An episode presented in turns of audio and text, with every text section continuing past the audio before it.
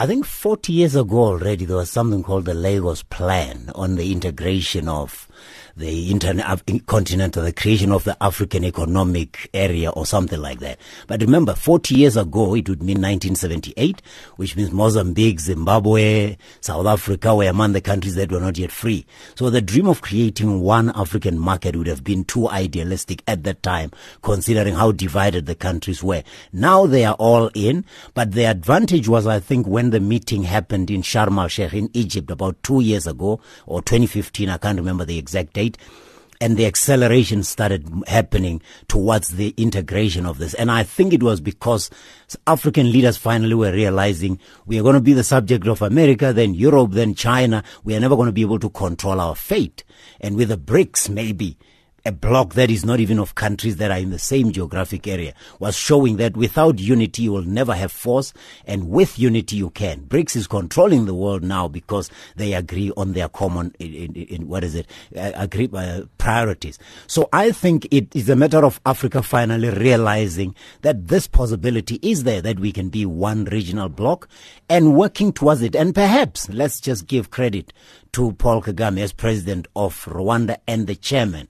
He's one president, Sakina, who does not like postponing things. If you do business with Paul Kagame, you better deliver on your deadline as and when you agreed you would. He doesn't like renegotiating deadlines. So maybe having him as chairman, even though it's just for a short while, would have accelerated this. Because remember, he also talked about the African Union being self-reliant in financing itself. So there are two major, major shifts in how the African Union thinks of itself. But some of it could just be the evolution and the eventual materialization of the vision that the founding fathers of the Organization of African Unity, which became the AU had when they started from the very beginning. So, what exactly did yesterday's uh, proceedings uh, conclude? Was it Yeah. just the signing um, uh, that speaks to the setting up of the agreement? Yes. What exactly happened? It- It's well, they call it phase one actually. So phase one is we are signing this subject to conditions. When you're committing a country to a free trade agreement, you can't do it until you have you have done everything in detail. So phase one involved, provided we meet the following requirements, is your country in? And the countries, the 44 countries said, yes, we are. They must come back home and now negotiate with their own business people. Remember, when you say you want a free trade, you mean country A must give up the customs, whatever they are charging, the tariffs they are charging, imports, in return for the bigger, greater good of intra-Africa trade. The problem is for a continent that's only doing 15% of trade with itself, that, that's going to be a very unusual thing. And Sakina, the real enemy is not even the tariffs and the customs. It's the poor infrastructure and the lack of commitment, what we call non-tariff barriers. So if you want to sell something into Tanzania, you might see, hey, they are part of SADC. I should be able to move the goods.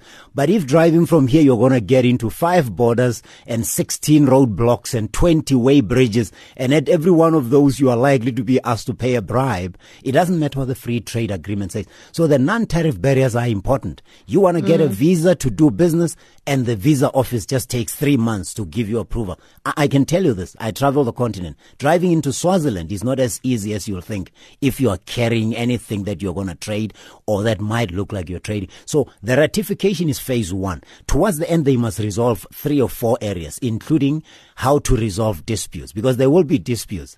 Number two, intellectual property and how to protect them. You say something is made in South Africa. How are you going to make sure it doesn't get violated? Its patents don't get violated in Namibia and vice versa. So those are the details that must be resolved, but at least the commitment that the 44 countries will do it is, is very promising. The sad thing is that Nigeria apparently Yes. did not. Ni- well, so, so what's the story with Nigeria? As Yeah. you say, of course, they all now have a duty to go back into their countries, their respective, you know, sovereign nation states, and consult Yes. uh, with their people because some people are asking who was consulted about this when. So all of that still needs to happen. Okay. But Nigeria, of course, saying that they are still consulting Yes. and they haven't signed on even to phase one.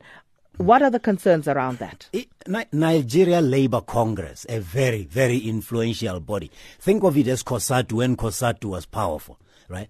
Very influential in, on the political landscape of Nigeria. Generally, they determine who becomes president. Most of the time, they endorse people. But what they are saying is we are a large economy here, and our economy has just entered this growth phase. And we are still trying to get ECOWAS into place. Because remember, 20% of Africans are probably Nigerian. So if you take Nigeria out of the equation, this deal is not going to fly. But the problem is ECOWAS, Economic Community of West African States, which although they have the external tariff agreements in place, they haven't resolved the whole lot of their customs duties. Why? Because they are too diversified. They are French speaking, Portuguese speaking, and English speaking, very scattered all over. On the other hand, you have East African Community, and then you have SADC in this agreement, those regional economic blocs played a major role. So the reason Nigeria is not in can only mean that ECOWAS has not prioritized this as much as it could have or should have. Or if they did, maybe Nigeria was just still preoccupied with dealing with other domestic issues like the Boko Haram. And remember, President Buhari was out of office for nearly a year. Mm out in America, in, in the UK. Those are some of the reasons that you can say if you have Boko Haram and you have oil price tumbling and you have to find additional money to fund your budget and you've got a whole lot of other things that you're dealing with, maybe, maybe ECOWAS affairs will not be as much of a priority. I'm speculating, but I imagine knowing Nigeria and where it is in ECOWAS, there's no way it could have failed to consult except if there were more important things at home. But Nigerians, remember, are very influential also. So I don't think anybody likes to be pushed around there. They might just feel maybe ECOWAS did not consult as widely and as thoroughly as it could have. And let's not be fooled. The fact that President Ramaphosa signed it does not mean SADC has done its thorough job either. Mm, so I was going to that. Exactly. SADC try driving up to Zambia and see how easy it is when you move when you move goods. So those are the realities that President Ramaphosa will have to come back and deal with. And if you listen to his speech, it was a typical President Ramaphosa, the negotiator, but he knows that you negotiate a deal and you get the sentiment of the public on board. But when you get back home, the traders are going to say, wait a minute, we're getting flooded with things that are coming from China and some of them are coming via Tanzania, which is a member of SADC. What do you expect us to do? So it's when they get to those details that this might slow down a bit. But as long as we are headed we agree which way we are headed, it will eventually happen. And I guess the question for all member states, uh, their citizens, of yeah. course, would be so what do we stand to benefit yes. in the broader scheme? Yes. We stand to benefit because if you are selling in Johannesburg, you are better off when you are selling to Johannesburg, Pretoria, the Vaal and you are better off if you're selling in KZN. So in the end, the bigger market is like in business. If you take a large chunk because you are marking up too high, because you are selling two or three items, you would rather sell a million and mark up two cents because then the larger volume compensates through the, uh, the volume compensates for the margin that you're going to take a knock. So a larger market is better. Let's get the numbers right again. For every hundred rand of trade that's happening in Africa, 15 rand is among African countries.